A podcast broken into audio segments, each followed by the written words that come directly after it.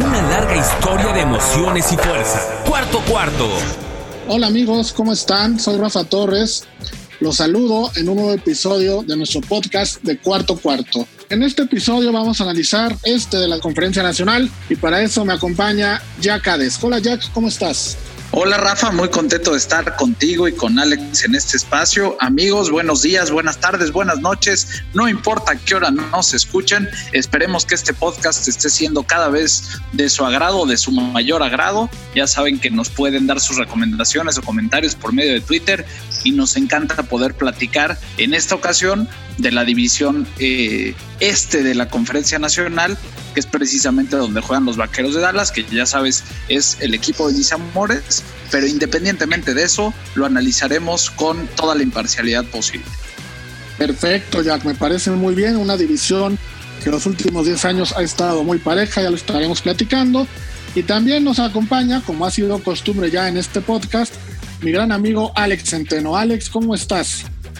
Gusto saludarte, Rafa. Igualmente a Jack, un placer compartir con ustedes, como siempre, para platicar de fútbol americano. Hoy toca el este de la Conferencia Nacional, una división que el año pasado para muchos fue la peor de la NFL. Este año yo creo que no va a estar tan mal, aunque sí veo un claro favorito y ya lo estaremos platicando en los próximos minutos.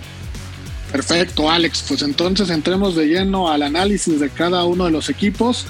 Como preámbulo, nada más contar y platicar que los últimos 10 años esta división no ha repetido campeón. Se la han ido alternando entre los, entre los equipos de ahí. Los últimos cuatro años ha sido entre Cowboys e Eagles, pero no ha podido repetir un campeón en las últimas 10 temporadas, lo que habla de lo parejo que es esta división. Y mi querido Jack, ¿qué te parece si arrancamos con tu equipo, con su equipo, porque también Alex le va a los vaqueros, y empezamos con tu análisis de Dallas?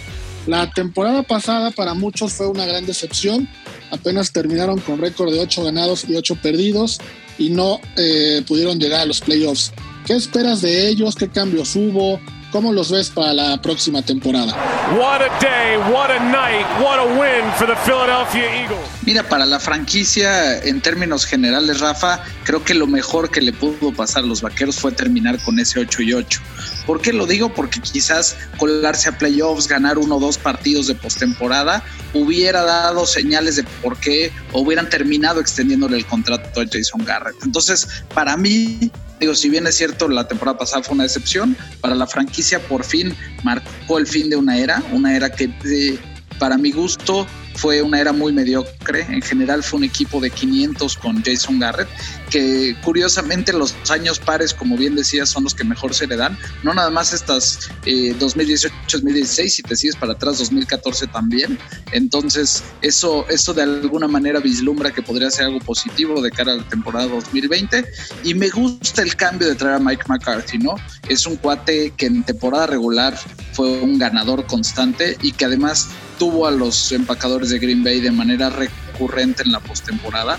Y cerró mal a lo mejor su ciclo y, un poquito dañando la relación con Aaron Rodgers, pero creo que es un eh, entrenador experimentado que además logró mantener a Kellen Moore como coordinador ofensivo, que parecía interesante. Se trajo a John Facel de los Rams, que es eh, el entrenador de equipos especiales, que además ha tenido pues, de los mejores resultados en la liga a través de los últimos años. Entonces, lo primero que me gusta de la pretemporada o de esta temporada baja de los vaqueros son los cambios que hicieron en los entrenadores. A nivel jugadores, eh, me gusta lo que, lo que pasó sobre todo en el draft. ¿No? que buscaron a CD Lamb en la primera selección, que podrá hacer un o podrá integrar un cuerpo de receptores con Amari Cooper en un costado, que además ya tiene un contrato por, por varios años, con Michael Gallup que cada vez tiene mejor química con Dak Prescott y que puede redondear de alguna manera interesante. Además de que pues, eh, buscaron un quarterback con experiencia, pues por si existe cualquier falla con Dak Prescott en algún momento, en Andy Dalton.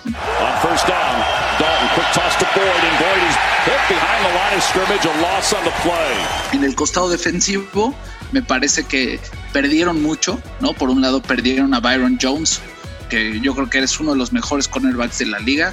Por otro lado, perdieron también a, Robert Quinn, que pues junto con DeMarcus Lawrence le permitió a los Cowboys tener una línea defensiva que le ponía mucho más presión al, a los contrarios, entonces creo que eso será importante. Y, no estoy seguro de que hayan logrado de alguna manera subsanar esa salida, ¿no? Si bien es cierto, fueron por Aldon Smith, se, espera que Randy Gregory ya pueda regresar después de todo lo que ha ocurrido eh, extra cancha, pero ahí creo que hay una necesidad importante.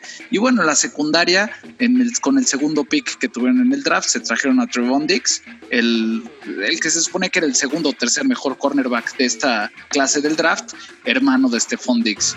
Sin lugar a dudas, cerraría nada más diciéndote que la, salida más importante o más dolorosa en el caso de los vaqueros, yo creo que es el retiro de Travis Frederick, que después de una temporada en la que regresó del síndrome de Julian Barré, decidió pues eh, que su cuerpo no le estaba dando como para poderse mantener al nivel que él esperaría y entonces pues una posición oye, que además de una posición clave y de un jugador que fue estandarte en los vaqueros se queda con un hueco eh, en el centro de lo que es una de las mejores líneas ofensivas del NFL. De acuerdo, lo de Fredericks puede ser una baja peligrosa, aunque ahí tienen al novato Tyler Bladas, que los gigantes también estaban viendo alguna posibilidad de llevárselo y al final se, lo quedó Dallas.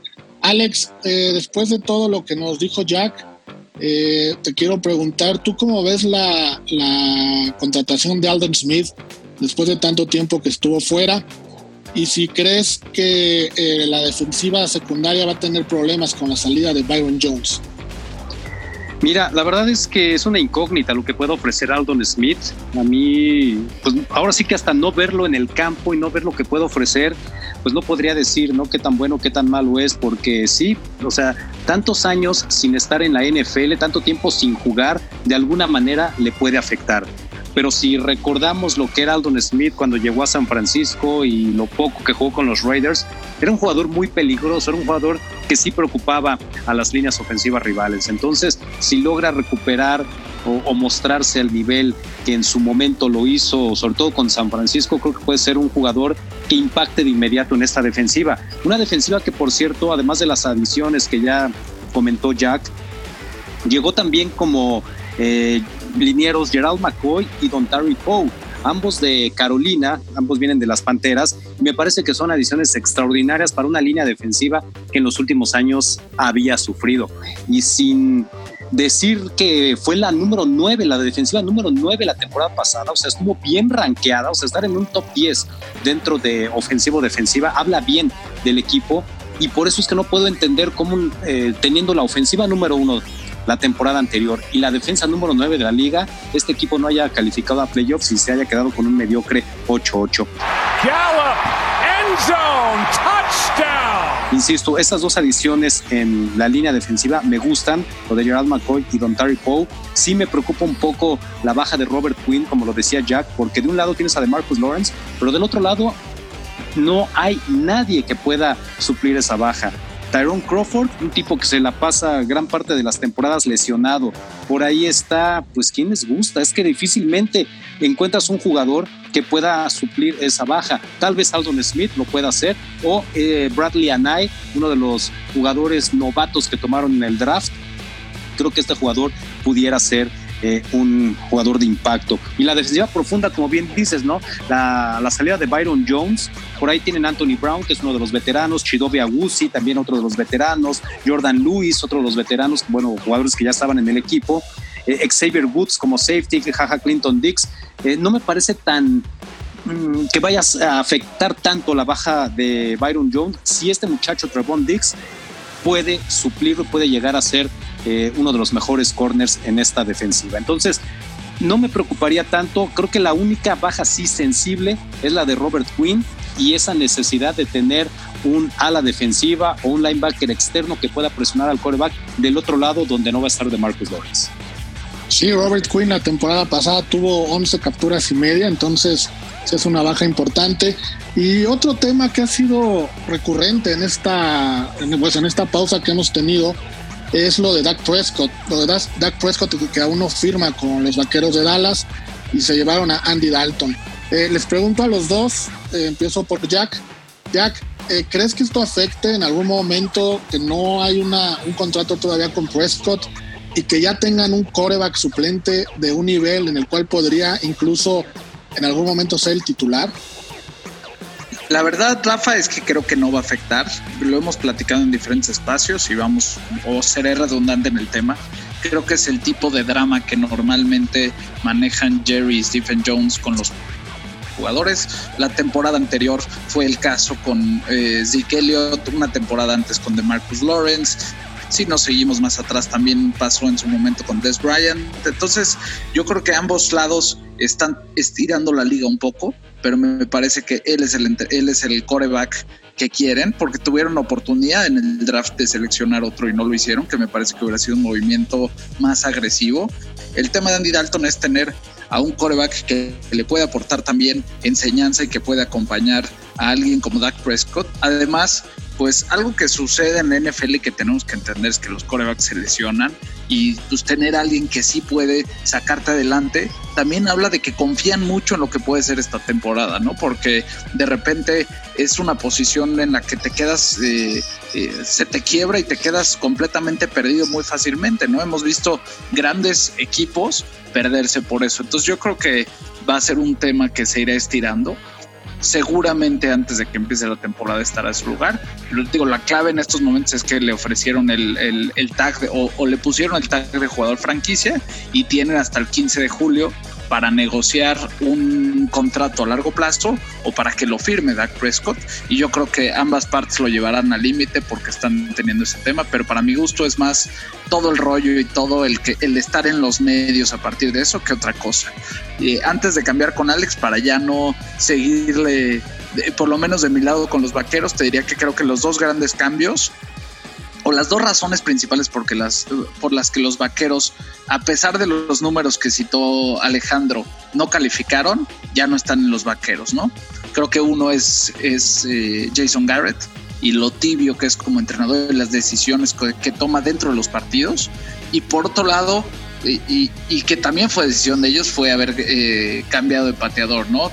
Brett Maher, si bien de repente se aventaba unas patadas de más de 60 yardas que nos tenía todos sorprendidos, fue sumamente inconsistente, en muchos partidos puso a los vaqueros en una posición complicada y bueno, se fueron a traer a Greg Zerline, que tiene una relación con el coach Facel y que además ha sido un pateador más consistente en la liga ya por muchos años. Pressure from Quinn off the edge. Hyder gets home too. Perfecto, pues muy, muy, un análisis muy completo. Alex, te pregunto lo mismo que allá, que el tema de Prescott y de Andy Dalton, ¿crees que de alguna manera pudiera afectar en esta pretemporada al equipo o opinas como Jack que no va a haber ningún problema? Mira, prácticamente opino lo mismo que Jack. Lo único que añadiría es que sí, o sea, Dak Prescott debe de ser el quarterback titular la próxima temporada de los Vaqueros. Y en caso de que no esté, que dudo mucho que no vaya a estar, creo que Andy Dalton tiene la experiencia como para sacar al equipo adelante, algo que no se tenía la temporada pasada. Si faltaba Dak Prescott, la verdad es que sí se iba a poner a sufrir o, iba a sufrir mucho el equipo de los Vaqueros. Aún con eh, pues toda esta situación, fue la ofensiva número uno y digo, eh, con la situación de de Jason Garrett y todo lo que pasó con los vaqueros, la, tardía llegada de Zeke Elliott ya a incorporarse al equipo, a los entrenamientos, llegó a ser la ofensiva número uno en cuanto a yardas. Hoy con más armas creo que esa ofensiva puede generar todavía un mejor funcionamiento. Lo digo porque sí creo que Dak Prescott va a firmar y porque creo que es un gran acierto el que Mike McCarthy haya conservado a Kellen Moore como coordinador ofensivo porque si se tarda Prescott en regresar, al menos ya conoce el sistema y ya sabe a lo que juega este equipo. No va a ser eh, problema para él adaptarse si hubiera tenido que llegar otro coordinador ofensivo. Es el mismo sistema y entonces me parece que en ese sentido no va a tener problemas Dallas a la ofensiva. Perfecto, pues muy, muy completo y muy, muy enriquecedor el análisis que hicieron de los vaqueros de Dallas. No les voy a preguntar por el pronóstico de Dallas ahorita, sino al final de analizar a los cuatro equipos, mejor me dan el pronóstico de la división completa. Y con esto pasamos a nuestro siguiente equipo, que son los Gigantes de Nueva York. Jones gets rid of it and it is Smith, the rookie tight end, a first down. que es justamente el equipo a donde se fue Jason Garrett, el ex entrenador de Dallas. Alex, eh, Dave Gettleman parece que por fin está haciendo los movimientos correctos para rearmar esta franquicia. ¿Tú qué opinas? ¿Cómo ves todo lo que hicieron en pretemporada? ¿Por fin tendremos a los gigantes protagonistas o seguiremos viendo a los nuevos gigantes de las últimas temporadas? ¿Sabes qué? Creo que sí van a tener una mejoría, pero difícilmente los consideraría yo candidatos a ser protagonistas. No creo que vayan a ser de los equipos que animen la próxima temporada o que pues brillen, ¿verdad? Con, con sus actuaciones. Una, eh, creo que ofensivamente Saquon Barkley es uno de los mejores corredores de la liga, si no es que el mejor. Y, y, bueno, en él va a recaer el peso del equipo. Daniel Jones, cierto, va a entrar a una segunda temporada, pero no tiene muchas armas. La verdad es que tienen sí a Golden Tate, que llegó como agente libre de Filadelfia, pero si le rascas al departamento de receptores de los gigantes de Nueva York, no te encuentras gran cosa. Eh, Sterling Shepard, pues es un jugador que siento que sigue sin dar ese siguiente paso, ¿no? A, a, un nivel de buen receptor en la NFL, se ha quedado, me parece, ahí en la medianía y de ahí en fuera, la verdad es que no encuentras uno solo. Creo que de lo mejor que va a tener este equipo va a ser la línea ofensiva. Ahí sí me parece que hicieron buenas cosas. La llegada de Andrew Thomas, este tackle ofensivo, su primera selección del draft fue espectacular, es uno de los mejores jugadores. Había muy buenos tackles eh, disponibles en el pasado draft, pero este pues sin duda es uno de los mejores, ¿no? Y donde tengo dudas, sinceramente, es en la defensiva no, no me termina de convencer la defensiva. Creo que el cuerpo de linebackers no es tan poderoso, aunque llegó Blake Martínez de los empacadores de Green Bay. Eh, la línea defensiva, pues tampoco te dice mucho. Por ahí tienen a Leonard Williams, que fue cambiado desde la temporada pasada con los Jets de Nueva York. La defensiva profunda tampoco encuentras grandes nombres. Eh, si bien llegó también de Carolina James Bradbury, no encuentras gran cosa. Y al contrario, ¿no? Sí perdieron algunos jugadores importantes en la agencia libre, estos gigantes de Nueva York. Entonces, sí, no, no creo que vaya a ser gran cosa. Además del retiro de Eli Manning, bueno, perdieron a Cody Latimer, receptor abierto se fue eh, el linebacker Dion Buchanan, Alec Ogletree, otro linebacker, Marcus Golden, otro linebacker, se fue Antonio Hamilton, corner, y se fue Antoine Bethey, eh, safety. Entonces, con estas bajas, a pesar de que no son jugadores top o superestrellas, creo que no fueron capaces los gigantes de suplir estas bajas, ¿no? Entonces, no, no creo que vayan a ser de los animadores. Si bien les va, y creo que ya es muy aventurado, un 8-8 para mí creo que sería lo lógico, incluso un 7-9 o 6-10, creo que es lo que yo le pronostico a este equipo. Sí, de acuerdo. Yo tampoco los veo como grandes protagonistas y no los veo peleando la división. Jack, eh, tú que estuviste muy cerca de Jason Garrett todos estos años en Dallas, que te dio buenos y malos momentos, ¿qué crees que vaya a aportar a los gigantes con Daniel Jones apenas en su segundo año. ¿Crees que Garrett sea la persona adecuada para estar con un coreback novato o también fue una mala decisión haberlo llevado ahí con, con la ofensiva de gigantes? Jones looks left and then is just slammed to the ground. That was D-Law to Marcus Lawrence. Creo que la gran diferencia es la posición que va a ocupar, ¿no? Que esta va a ser la de coordinador ofensivo y no la de head coach y creo que como coordinador ofensivo Jason Garrett se mostró bien el tiempo que estuvo en los vaqueros en la posición y me parece que tanto trabajó bien con Tony Romo en momentos importantes como lo hizo al arranque de la carrera de Dak Prescott. Entonces creo que Jason Garrett le vendrá bien. Es un cuate que además jugó la posición o, o, por lo menos intentó jugarla cuando fue un jugador profesional. Entonces es alguien que seguramente tendrá mucho que ofrecerle a Daniel Jones creo que tiene en, en este coreback más el tándem con Saquon Barkley, pues algo interesante a través de lo cual ir formando una relación importante con los años y también les podrá pasar un poquito de la información de qué es lo que ha hecho parcialmente mejor otra franquicia en relación a ellos. Entonces creo que para los gigantes desde la óptica de un coordinador ofensivo es, es positivo. Si le hubieran dado la posición de entrenador general, yo, yo pues definitivamente les hubiera dicho que se vayan a los últimos ocho años de historia para que vean qué sucede cuando lo tienes de head coach. de acuerdo. Alex, ¿algo más que quieras comentar de estos gigantes? No, en realidad, eh, Rafa, la verdad es que eh, creo que Daniel Jones se va a mostrar mejor, obviamente, ya asumiendo la titularidad de tiempo completo. El año pasado todavía estando ahí Eli Manning, eh, siento que había pues esa disputa, esa discordia, esa polémica sobre quién tendría que ser el titular. Hoy creo que ya no lo hay, eso es positivo, se sabe perfectamente qué va a suceder. Eh, Daniel Jones puede desarrollar muy bien en esta temporada.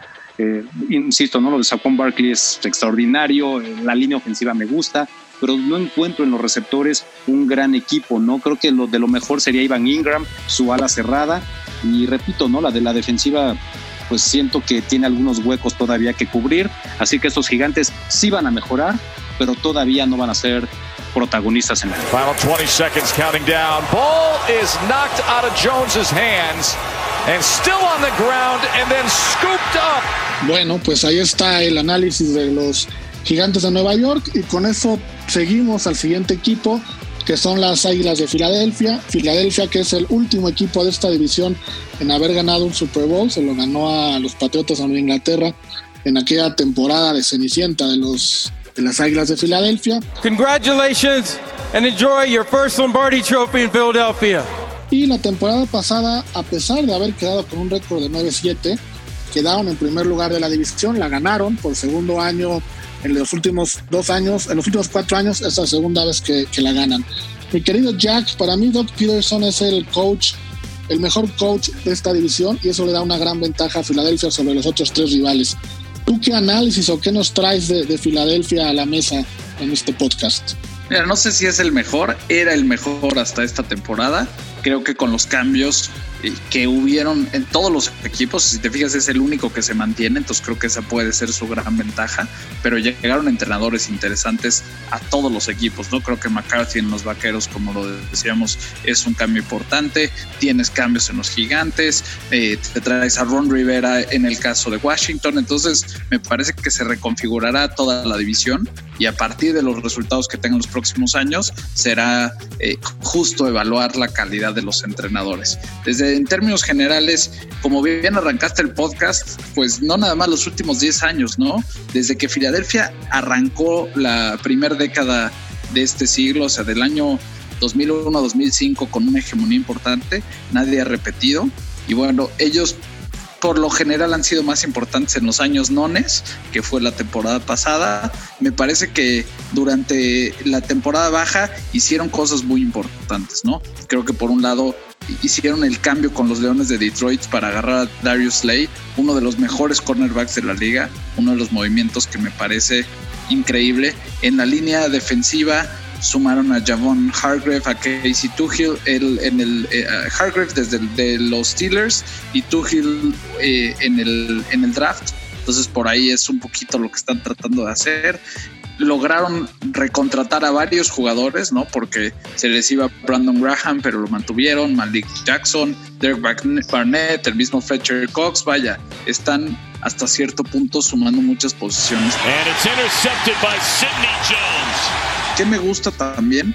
Pues que trataron de impactar el juego aéreo, ¿no? Si algo le ha faltado al equipo de Filadelfia en estos últimos años, o por lo menos el año pasado, era más armas, además de Sackers, para Carlson Wentz, porque si bien han buscado algunas como Nelson Aguilar, tiene momentos de lucidez y de repente desaparece. De Sean Jackson la temporada pasada arrancó con un juego espectacular, después creo que desde el segundo partido no volvió a ver la cancha. Entonces eh, se fueron por un lado por un velocista en Goodwin que venía de San Francisco y por otro lado en el draft tratan de atacarlo eh, trayendo uno de los mejores receptores de la clase en Jalen Rieger y en, el segundo pick me gusta muchísimo lo que hace porque van por Jalen Hurts un coreback que todavía necesita pulirse no le va a competir quizás a Carson Wentz en el año 1 o en el año 2 pero les brinda otra dimensión a estas Águilas de Filadelfia, que además tienen un entrenador que le gusta jugar eh, o hacer jugadas de truco como el Philly Special que utilizó en el Super Bowl. Entonces imagínate lo que pueden hacer con Jalen Rigor, que tiene una gran, eh, perdón, con Jalen Hurts, que tiene una gran capacidad también con los pies para poder, eh, pues, eh, no sé, brindar o, sorprender más a las defensivas contrarias. Sí, podría ser una combinación bien importante. Alex, justo ahí es donde quiero detener un, un momentito y platicarlo contigo, lo de Carson Wentz. Carson Wentz se me hace a mí, en lo personal, uno de los mejores corebacks que hay ahorita en la liga. Tiene brazo, es inteligente, sabe leer las jugadas, pero sus lesiones no lo han dejado. Ya van dos lesiones importantes en su corta carrera. ¿Tú crees que Carson Wentz pueda por fin terminar una temporada? ¿O ya estamos viendo este tipo de corebacks que se lesionan y que te va a dar 10, 12 partidos y hay que sustituirlo, etcétera, etcétera? ¿Tú qué opinas de él y ves que puede ser el coreback franquicia futuro para Filadelfia? Es que todo has dado en el punto, ¿no? Todo radica en qué tan estable de salud puede estar Carson Wentz en la próxima temporada. Yo creo que la selección de Jalen Hurts obedece a ello, a que Carson Wentz ha demostrado que es muy factible o es muy dado a lesionarse, entonces necesitan tener a un jugador que pueda suplirlo en un momento pues de, urgencia, ¿no? Cuatro años en la NFL de Carson Wentz. Eh, el año pasado, cierto, ya, ya jugó 16 partidos, ¿no? Su récord fue de 9-7, pero de los cuatro años que ha estado eh, como titular en la NFL, pues solamente dos ha sido completos. El primero en 2016, en 2019 también pudo jugar los 16 partidos, pero 2017 y 2018 las lesiones lo limitaron. Entonces, tomando en cuenta eso, bueno, ya el año pasado te dio una temporada completa, pero no sabes si pueda recaer, ¿no? Y por eso es que yo creo que Jalen Hurts es tomado por las Águilas de Filadelfia. Wentz fields it, hits his target, taken off as Aguilar. Look at that burst for the touchdown. De que es uno de los mejores, a mí me queda claro que estando sano, sin duda es uno de los quarterbacks elite que hay hoy en día en la NFL, ¿no? Es un tipo que en esos cuatro años ha lanzado 97 pases de anotación, es decir, o sea, casi 24, 25 por temporada. Es muy buen porcentaje y, bueno, solamente en cuestiones de intercepciones, fuera de su año de novato que tuvo 14, en los demás solo ha tenido 7 en cada una de ellas, ¿no? Creo que también es un, es un buen porcentaje en cuanto a pases de anotación y pases interceptados sin duda, Carson Wentz tiene que pensarse como el jugador franquicia de, las Águilas de Filadelfia. Creo que lo de Jalen Hurts obedece más a una eh, urgencia, a una necesidad por si se lesiona Carson Wentz, pero no veo que vayan a desarrollar a Jalen Hurts para ser el titular en uno, dos o tres años. De acuerdo, y no olvidemos que a pesar de haber jugado la temporada completa, la pasada, en el partido de playoffs contra Seattle volvió a salir lesionado por un golpe de, de Clowney, ¿no? Que le dio y volvió a salir lesionado. Entonces, al final de cuentas, a la hora buena no ha podido estar. Jack, ¿algo más que quieras mencionar de Filadelfia? Sí, creo que una de las eh, grandes incógnitas o de los puntos que no terminaron por resolver o hasta el momento no han resuelto es la posición de corredor, ¿no? El año pasado fue un baile de jugadores. Al final, de repente, Miles Sanders se mostró bien, que en estos momentos sería su corredor titular. En, segundo lugar, tienen a Boston Scott, el mismo Corey Clemente está por ahí. Pero pensando un poco en todos los corredores, algunos con bastante experiencia que están ahí disponibles, quizás creo que las Águilas de Filadelfia necesitan traer un poco de competencia y liderazgo a esa posición para de verdad complementar a Carson Wentz y lo que se supone que trataron de, hacer con el juego aéreo. Perfecto, pues ahí está el análisis de las Águilas de Filadelfia, un equipo importante, un equipo que creo que va a ser contendiente y va a estar ahí luchando por el primer lugar de la división. Y el cuarto equipo para analizar en esta división son los Redskins de Washington. La temporada pasada quedaron en cuarto lugar, en el último lugar de esta división y solo pudieron ganar tres partidos por 13 derrotas. Eh, se llevaron a Ron Rivera, el head coach que era de Carolina, en el draft llevaron al que para muchos era el jugador más talentoso de su clase, Chase Young, en la defensa. Alex, eh, además de esas dos eh, grandes adquisiciones, ¿qué análisis tienes tú de Washington? Keenum throws, it's caught, Bueno, eh, la llegada de Ron Rivera tiene que hacer que este equipo mejore. No me cabe duda. Ron Rivera, pues es un tipo que ya llevó a alguna vez a su equipo a un Super Bowl, como fueron las Panteras de Carolina, el Super Bowl 50. Sabe de alguna manera desarrollar quarterbacks porque pues llevó a Cam Newton a jugar a nivel de MVP. Entonces yo creo que es muy benéfico para Washington el tener a un entrenador así, sobre todo cuando tienes un quarterback joven como Dwayne Haskins. Creo que puede ser un muy buen mentor o al menos servir para que la carrera de Dwayne Haskins empiece a ir en ascenso. En caso de no ser así, bueno, pues recurre a un quarterback como Kyle Allen, que lo conoce perfectamente de Carolina, que lo hizo de hecho su quarterback titular en la última temporada y en el que confía. Si Dwayne Haskins por ahí no da el do de pecho, bueno, pues no me extrañaría que Kyle Allen vaya a ser el quarterback titular de este equipo eh, pues pronto en esta temporada. ¿Qué, ¿Qué perdió Washington? Fue un equipo que en la agencia libre, pues también tuvo algunas bajas, de hecho muchas bajas. Bueno, se fue Case Keenum, eh, coreback, eh, se fue Colt McCoy, o sea, los dos corebacks que estaban ahí también para apoyar a Ben Haskins, los dos salieron, ¿no? Entonces, eh, ahora revisamos a quién tienen de suplente hoy en día de Dwayne Haskins, ¿no? Se fue Vernon Davis, se retiró, un ala cerrada pues bastante bueno, pero también se fue Jordan Reed, otro ala cerrada que pues hacían una buena pareja en esa posición para Washington. Linieros ofensivos, bueno, Trent Williams, que ya eh, salió, se fue a San Francisco, ya no estaba a gusto en el equipo, eh, tuvo muchos problemas ahí eh, con la organización, entonces Trent Williams se va a San Francisco, pero también se fue Eric Flowers, un guardia que se fue a los Delfines de Miami, se fue Donald Penn, otro tackle ofensivo ya veterano, y en la defensiva profunda perdieron a muchos jugadores, perdieron a cinco corners, entre ellos a Josh Norman, ¿no? que se fue a los Bills, otro de renombre, por decirlo así, es Dominic Rogers Cromarty, que también se fue. Entonces fueron muchas bajas para Washington, que bueno, eh, a lo mejor eh, viendo lo que sucedió el año pasado, pues no hay por qué preocuparse, ¿no? Después de una temporada de tres ganados, había que renovar por completo a este equipo. Y entonces ahora sí, ¿no? ¿Qué, llegó para Washington? Eh, ya decíamos, ¿no? Dwayne Haskins es el titular, llega Kyle Allen para sustituir la baja de Colt McCoy y de Case Keenum. Creo que Kyle Allen es un, es un muy buen coreback. Por ahí aparece todavía Alex Smith con la posibilidad de regresar. Yo dudo que vaya a poder jugar Alex Smith después de esa lesión terrible que sufrió hace un par de temporadas. Pero bueno, ya lo hemos visto en videos, incluso entrenando. Entonces yo no sé si vaya a tener esa oportunidad Alex Smith de pelear por el puesto titular. Adrian Peterson es su corredor principal, ya es un veterano, ya es un jugador que a lo mejor no te aguanta un partido completo o al menos no con 20, 25 toques en un partido, ¿no? Entonces tienes allá Darius Guys que me parece un buen suplente, donde encuentro mucha, muchos huecos es en, la, en el cuerpo de receptores. No encuentro uno solo de renombre, uno que digas, este es mi receptor principal y este es el que puede preocupar a las defensivas. Terry McLaurin, Kelvin Harmon, Trey Quinn, Cody Latimer, que llegó de los gigantes ahora, Steven Sims.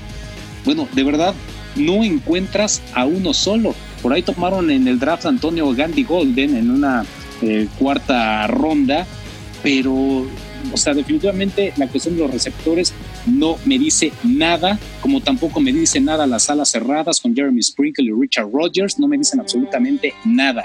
A la defensiva, ¿qué te presenta Washington? Me parece que ahí es donde eh, este equipo puede subsistir esta temporada. Si puede pelear Washington este año va a ser gracias a su defensiva.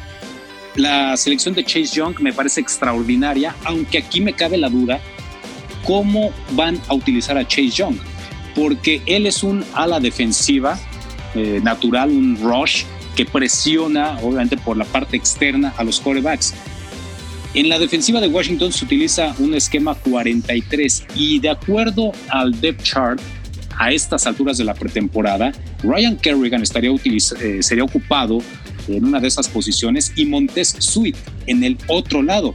Y a Chase Young lo están colocando como un linebacker externo, es decir, un poco atrás, ni siquiera como un rush. Entonces, esa situación es la única que me genera cierta duda de qué tanto pueda aportar Chase Young o si de repente ya lo van a poder bajar un poco más a la línea para hacer lo que mejor hace, que es presionar a los quarterbacks. Aún así, me parece que la defensiva de Washington eh, es buena, los profundos con la llegada de Landon Collins y de Sean Davis, eh, uno de Gigantes, otro de Pittsburgh, me parecen buenas adiciones, me quedan dudas en los corners, pero en general yo siento que si este equipo pelea esta temporada, va a ser gracias a su defensiva y no tanto a su ofensiva.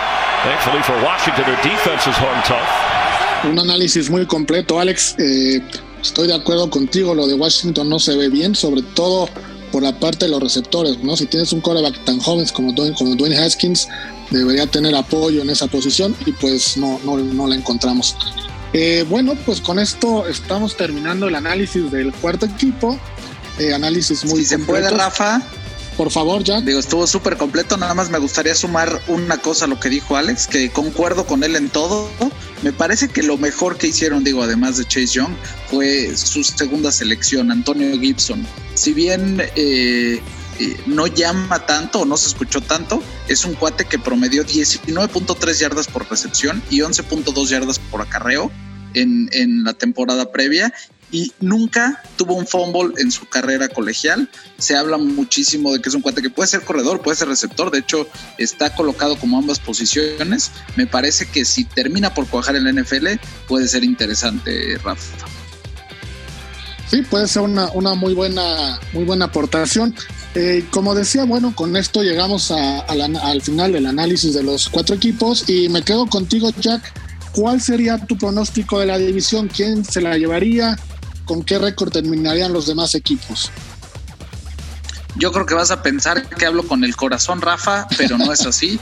Los vaqueros van a llevarse la división. Digo, por un lado lo que decíamos, ¿no? Cada año par les ha ido bien en los últimos, me parece que van a continuar. Tienen el tercer calendario más fácil de la liga, tomando en cuenta los récords de sus rivales de la temporada pasada. Me parece que la inyección de ánimo que le eh, imprimirá Mike McCarthy al equipo será sensacional. Y creo que con esos pequeños cambios en las decisiones en momentos clave, estos Cowboys deberían de ganar la división te digo, tanto por el cambio, por la calidad de muchos de los jugadores que regresan y sobre todo, o entre otras cosas, por esta facilidad del calendario. Yo creo que estarán con un récord de 16, probablemente 11 y 5. Es más cercano a lo que creo que será la evolución de los vaqueros. Digo, más allá de que si no puedan sorprender. En segunda posición yo sí veo peleando Filadelfia de nueva cuenta y creo que los gigantes y Washington, si acaso, estarán buscando duplicar el número de victorias que tuvieron la temporada pasada, ¿no? Los gigantes a lo mejor estarán coqueteando entre 6 y 7 victorias y el equipo de Washington, si bien le va a llegar a 6. Bueno, y después de escuchar los pronósticos de Jack, Alex, ¿cuáles son tus expectativas para esta división para la próxima temporada? Pues definitivamente voy a coincidir otra vez con Jack. Creo que Dallas tiene que ganar la división, está obligado, más allá de, corazón y de lo que pueda pensar de, los vaqueros, sí creo que es el equipo con más talento dentro de la división y la llegada de Mike McCarthy sí lo tiene que, impulsar a, otros niveles, ¿no? a, mejorar lo que llegaron a mostrar con Jason Garrett. Entonces yo sí creo que Dallas se puede llevar la división. El calendario, cierto, es uno de los más sencillos, pero tienen duelos muy atractivos, duelos durísimos. Por ahí esa visita a Seattle en la semana 3 eh, me encanta ese partido, creo que va a ser muy atractivo. Cuando enfrenten el 8 de noviembre a Pittsburgh en casa, bueno, para los aficionados mexicanos va a ser de locura ese juego. A la siguiente semana visitar Minnesota, una ciudad y un equipo que siempre se le complica a los vaqueros. Tienen por ahí una visita a Baltimore, eh, reciben en la penúltima semana, en la antepenúltima semana San Francisco. Digo, sí, el calendario está fácil, pero tienen partidos muy, muy atractivos para la próxima temporada. Yo creo que Dallas debe ganar la división 12-4, 11-5, creo que sería mi pronóstico para los vaqueros. Filadelfia en el segundo lugar, muy de cerca, peleando la posibilidad de un comodín y, y fuera de posibilidades, tanto gigantes como Washington. No les veo más allá de un 8-8 a ninguno de los dos y creo que ya me estoy viendo benevolente con ambos, ¿no? Creo que por ahí un 6-10 o 7-9 sería lo justo para Gigantes y Washington. Pero bueno, ya hablamos mucho nosotros, este par de vaqueros. ¿Tú qué opinas, Rafa? ¿Coincides con nosotros o tú crees que Filadelfia logrará romper esta racha de que ningún equipo logra dominar la división este de la Nacional por dos temporadas o más? Mira, Jack, en el podcast pasado me vi muy contreras con lo de que Kaepernick no iba a regresar, entonces esta vez voy a ser más sensato y voy a coincidir con ustedes dos. Yo también creo que Dallas se va a quedar con la división, tiene un equipo lleno de talento y Filadelfia estará en segundo lugar. Y, coincido con lo de Washington y Gigantes, ¿no? No tienen ni siquiera para terminar con un 8-8. Entonces mi pronóstico es el mismo. Dallas, Filadelfia, que sí lo veo eh, eh, calificando a playoffs como comodín y más ahora que abre un espacio más. Y terminando en tercero y cuarto estaría Washington y en cuarto pondría a Nueva York, a los gigantes. O sea, todo da, Rafa. Entonces estamos, estamos los tres de acuerdo en la división este de la conferencia nacional. Así es. Eh, entonces ahí queda, ¿no? Queda Dallas, Filadelfia, eh, Washington y los gigantes. Y con esto, amigos, llegamos al final de nuestro podcast, un episodio más. Alex, muchas gracias por estar aquí con nosotros una vez más. Al contrario, un placer y pues la próxima semana estamos de regreso analizando otra división. Así es, este, dejamos pendientes o les avisamos ahí en las redes sociales a nuestros amigos qué división será la que analicemos. Jack, muchas gracias. Gracias a ti, Rafa, Alex, a Fo que nos ayuda con la producción y a todos ustedes amigos que nos escuchan a través de sus plataformas eh, de podcast preferidas. Bueno, y yo soy Rafa Torres, me despido, les agradecemos haber estado con nosotros. Este fue el podcast de Cuarto Cuarto. Hasta luego. Ya tienes la información del fútbol americano. Ahora disfruta de una semana de adrenalina en los emparrillados de la NFL. Cuarto Cuarto.